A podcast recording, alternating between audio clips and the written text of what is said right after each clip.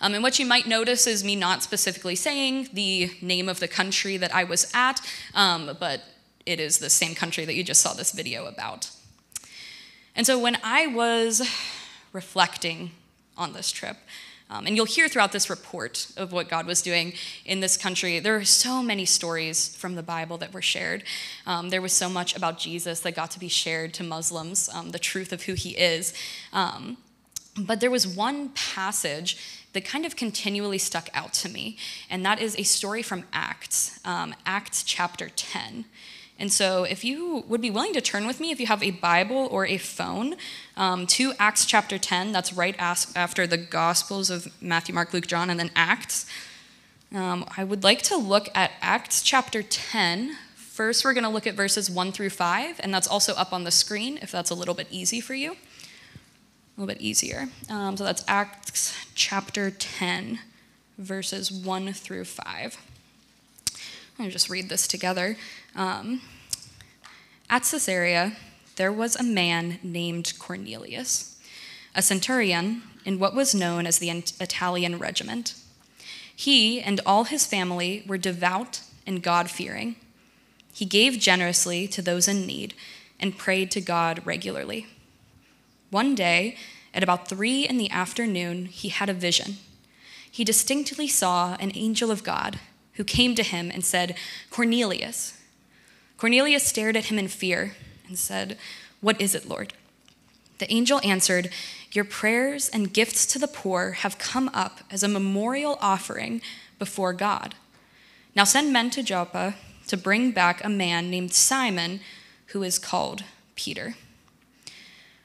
And so we see uh, this man, the centurion, um, who feared God. He was someone who gave generously and he prayed regularly, and yet he hadn't had the opportunity to accept Christ as his Savior. And then uh, in the story, as we go through, it flips to Peter's perspective. And what happens in the middle is um, God gives him a vision and tells him, Do not call anything impure that God has made clean. And after getting that vision, Simon goes to the centurion's house where he is called. And here in Acts, uh, still chapter 10, verses 34 through 36, we get this message.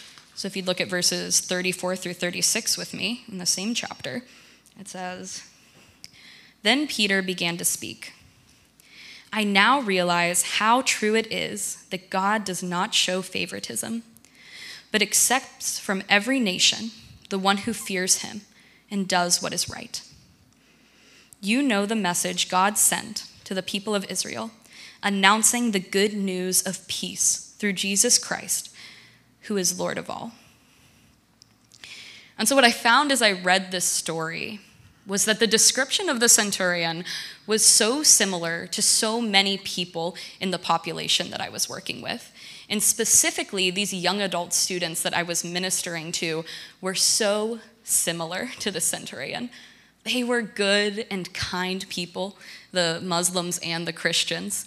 They gave generously whenever they could, they served as much as they could. Um, they were praying every day, the Muslims five times a day, the Christians multiple times a day, and they were seeking to know God in a deeper way.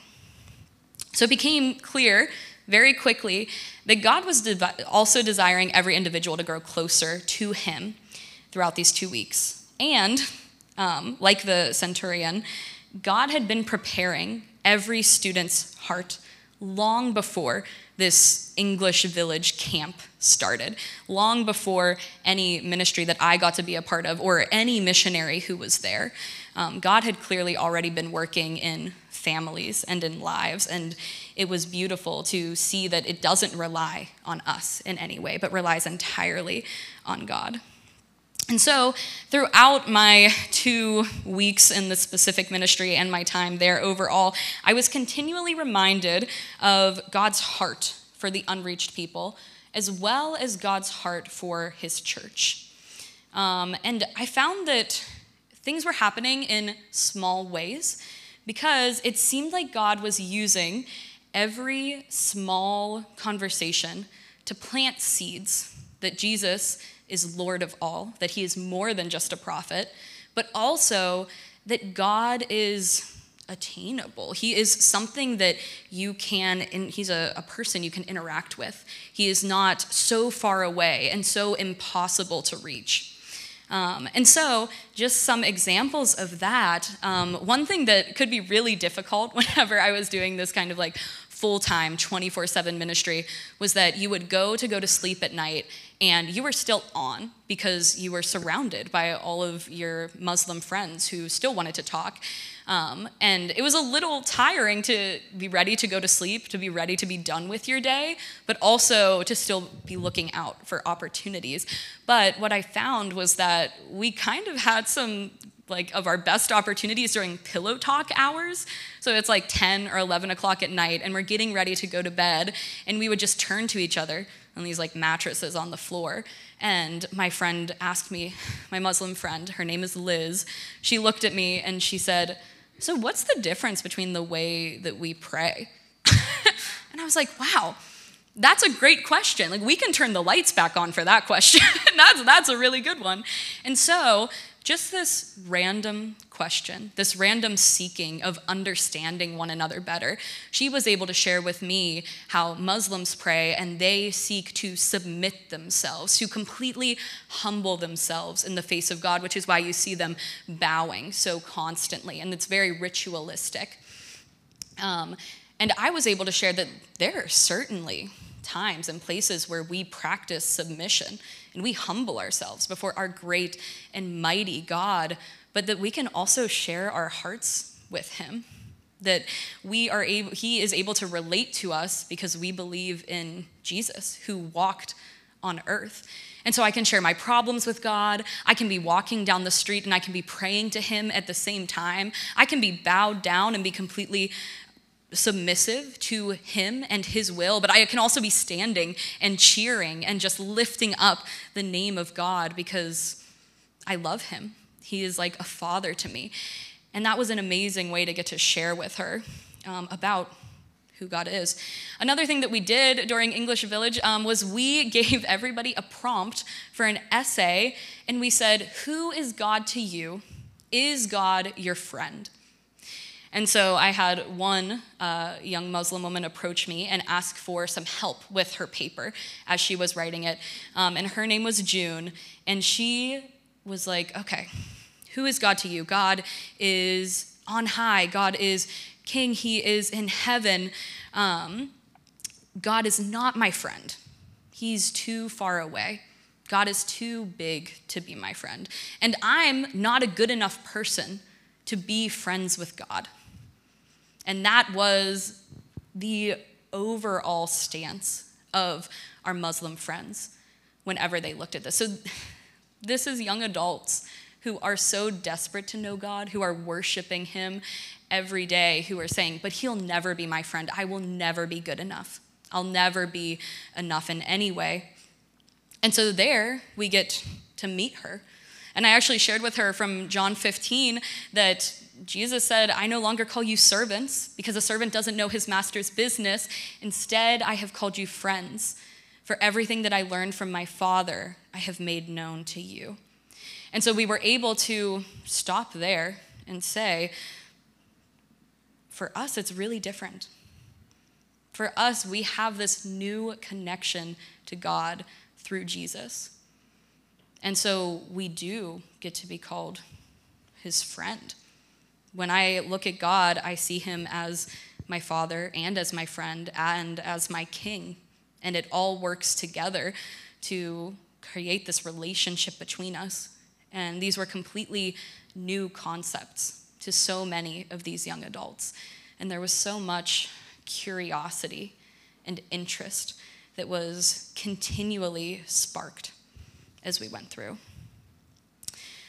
Um, so, while these students were very curious um, and they were very devout, um, they loved others well, they were also deeply impacted by the spiritual oppression that is often seen in places that don't have the light of Jesus as available in churches and believers, like we see here. And so, like I said, this was a, an unreached people group was the majority that we were working with, but we also had Christians um, from that country who came from other islands and a lot of other areas who were excited to get to share a little bit about their faiths because they would mostly be considered a very minority group, almost a, a persecuted group in a lot of areas. So, what we found throughout the week was that many of these young adults were struggling deeply with mental health issues. Um, to the point that there were a few young adults that came to us and confessed that before coming to this English village camp, they had had thoughts of suicide, that they had been in very real places of pain and torment and didn't know how to move forward.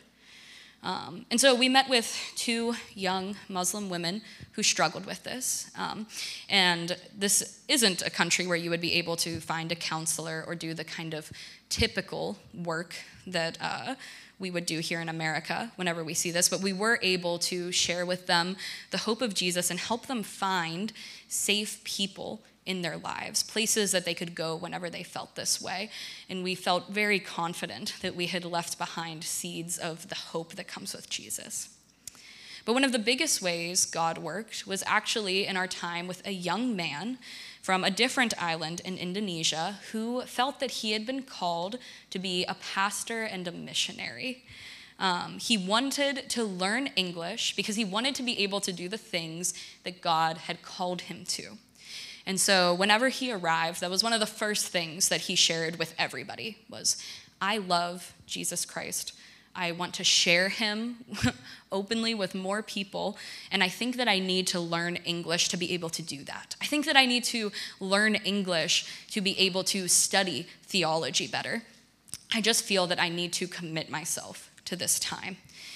And so we were really excited for him. And then a few days in, he sat down with um, me and a male counselor, and then one of another uh, female Christian in, uh, friends, um, and admitted to struggling with this just severe suicidal ideation, with fear and with loneliness.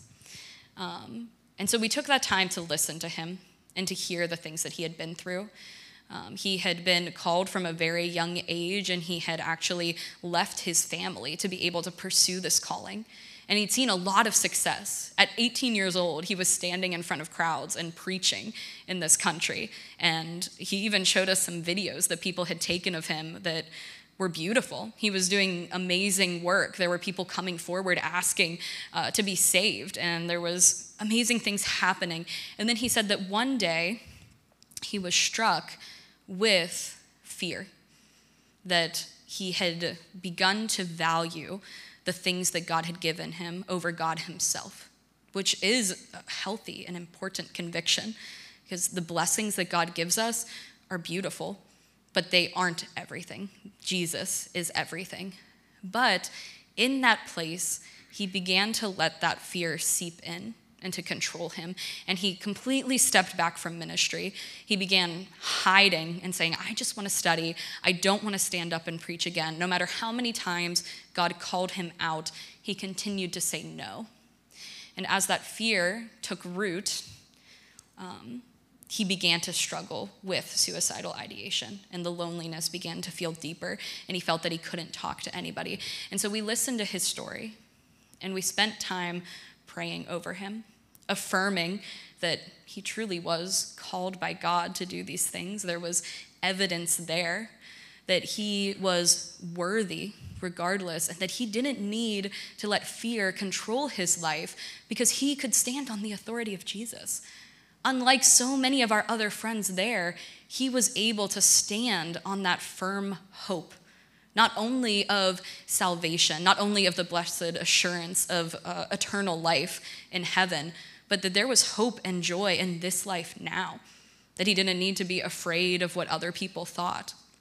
And in that time of prayer, and in that time of him being willing to bring all of his stuff into the light, of being completely open with other believers, it was like we instantaneously saw God put his hand on this man's shoulder and just heal him.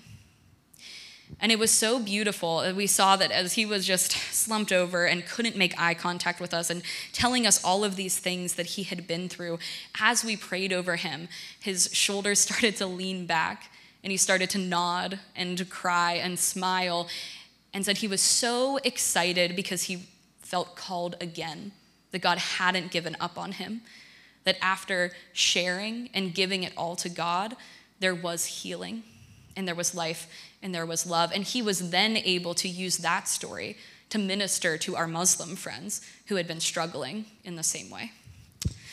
Um, and then we saw, oh man, we saw so many amazing things. I'm sorry.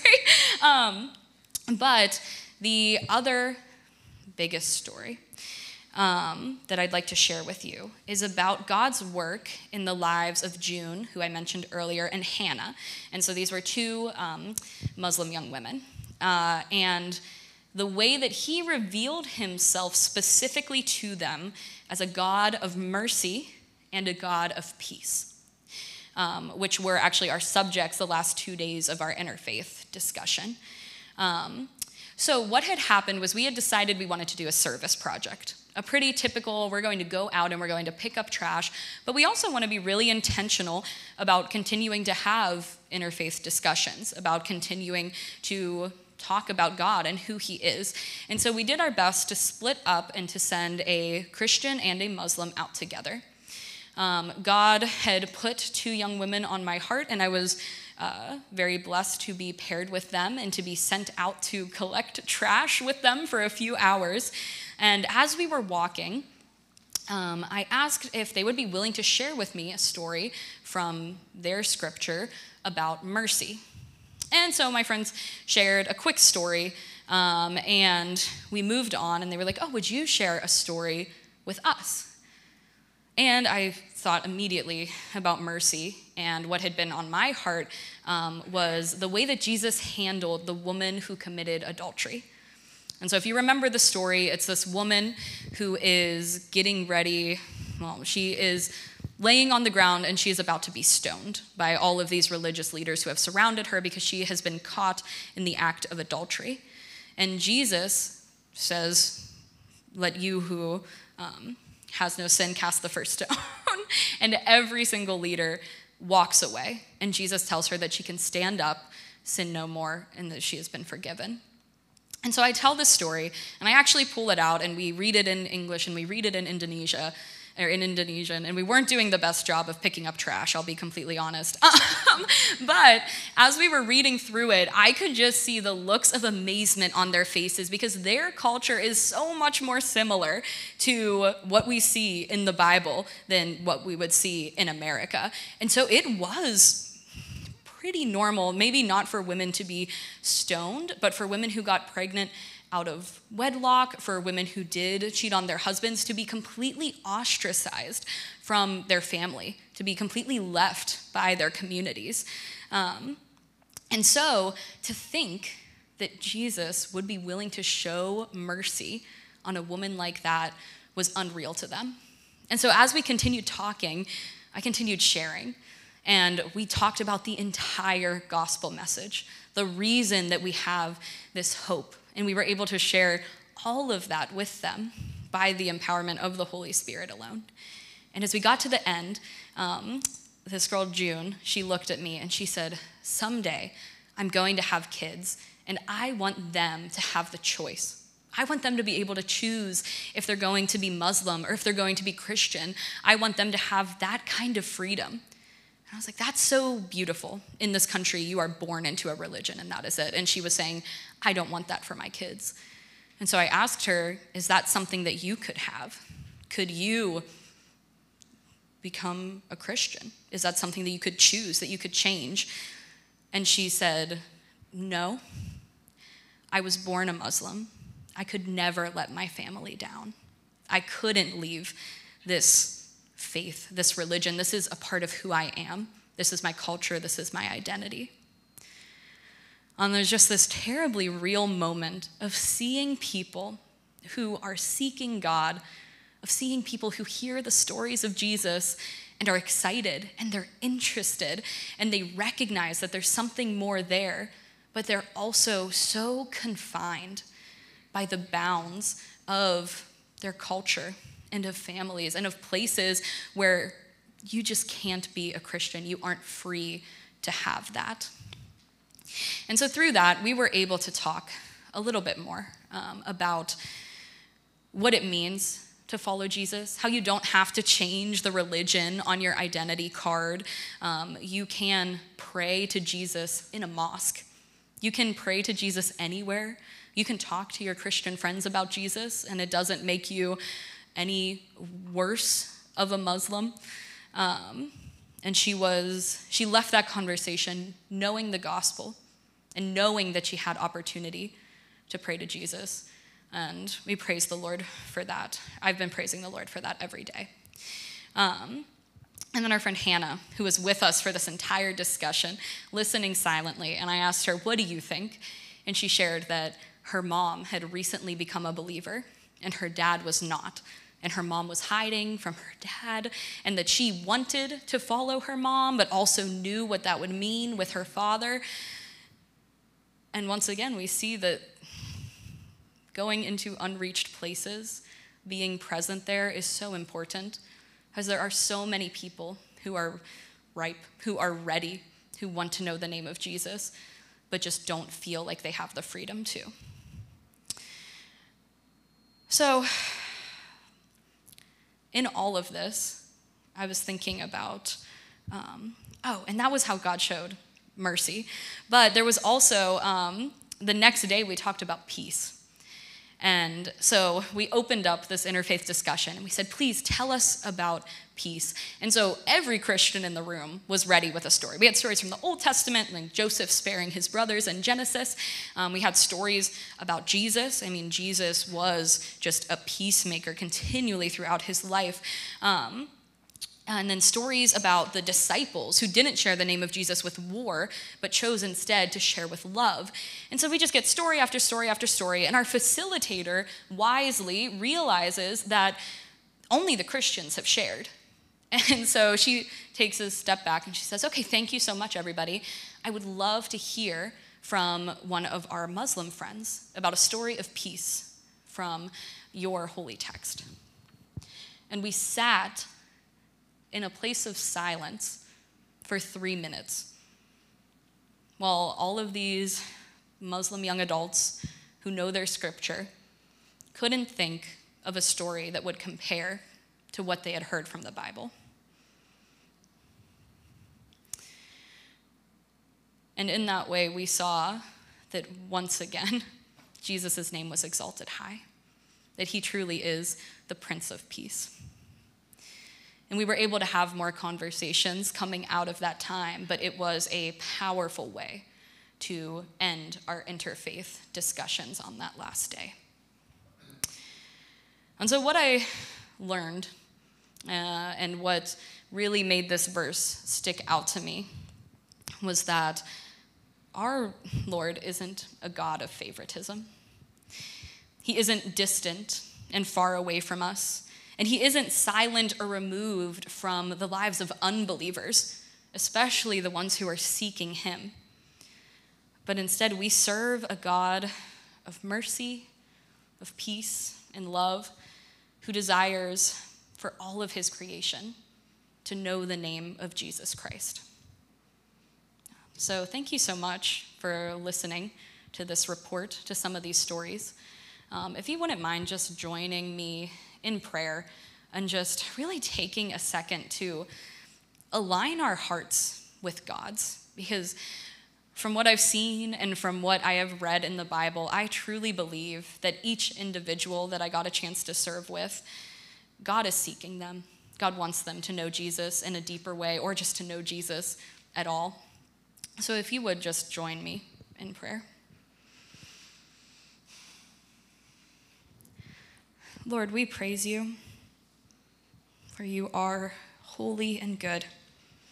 You are merciful and just. You are a God of peace and of love. Lord, we believe that you want this world to know the name of Jesus as their personal Savior. We believe that you want to have a relationship with each individual that we've heard stories about today. So, God, we, we lift up this people group in Indonesia. God, we ask that you would just create a new movement of Jesus' name being lifted high, of full families converting to know Jesus. Lord, that there wouldn't be anything standing in their way, that they would be completely free to know you. Lord, we lift up the Liz, June, and uh, Hannah, Lord, for you are already working in their hearts. You are giving them amazing questions to ask. You are putting people in their lives who will share the name of Jesus. You're using the Christian and Missionary Alliance International workers to reach these people, the young people who are going to affect the entire next generation and how they raise their kids. And Lord, you're even using them to affect the older generation who's more stuck in their ways, as we heard and we praise because Hannah's mother has come to know Jesus as her Savior. So, Lord, we just ask that you would continue working personally with them. But we also pray for the small church there, God, for the body of believers that is faithfully listening for your call, that is working hard in your name that wants to share the name of Jesus with their brothers and sisters, the people that they have grown up beside, the people that they went to school with, the people that they work with. Would you just give them a new passion for the Muslims in their area? Would you protect them from persecution? Would you protect their hearts from becoming hard? Lord, we know that although this is just a glimpse of one country, you are doing this all over the world. So, Lord, we praise you. We thank you for the small part that you allow us to play in your beautiful plan of bringing your kingdom to this world. We praise you, God, and we thank you. And in your Son's name we pray. Amen.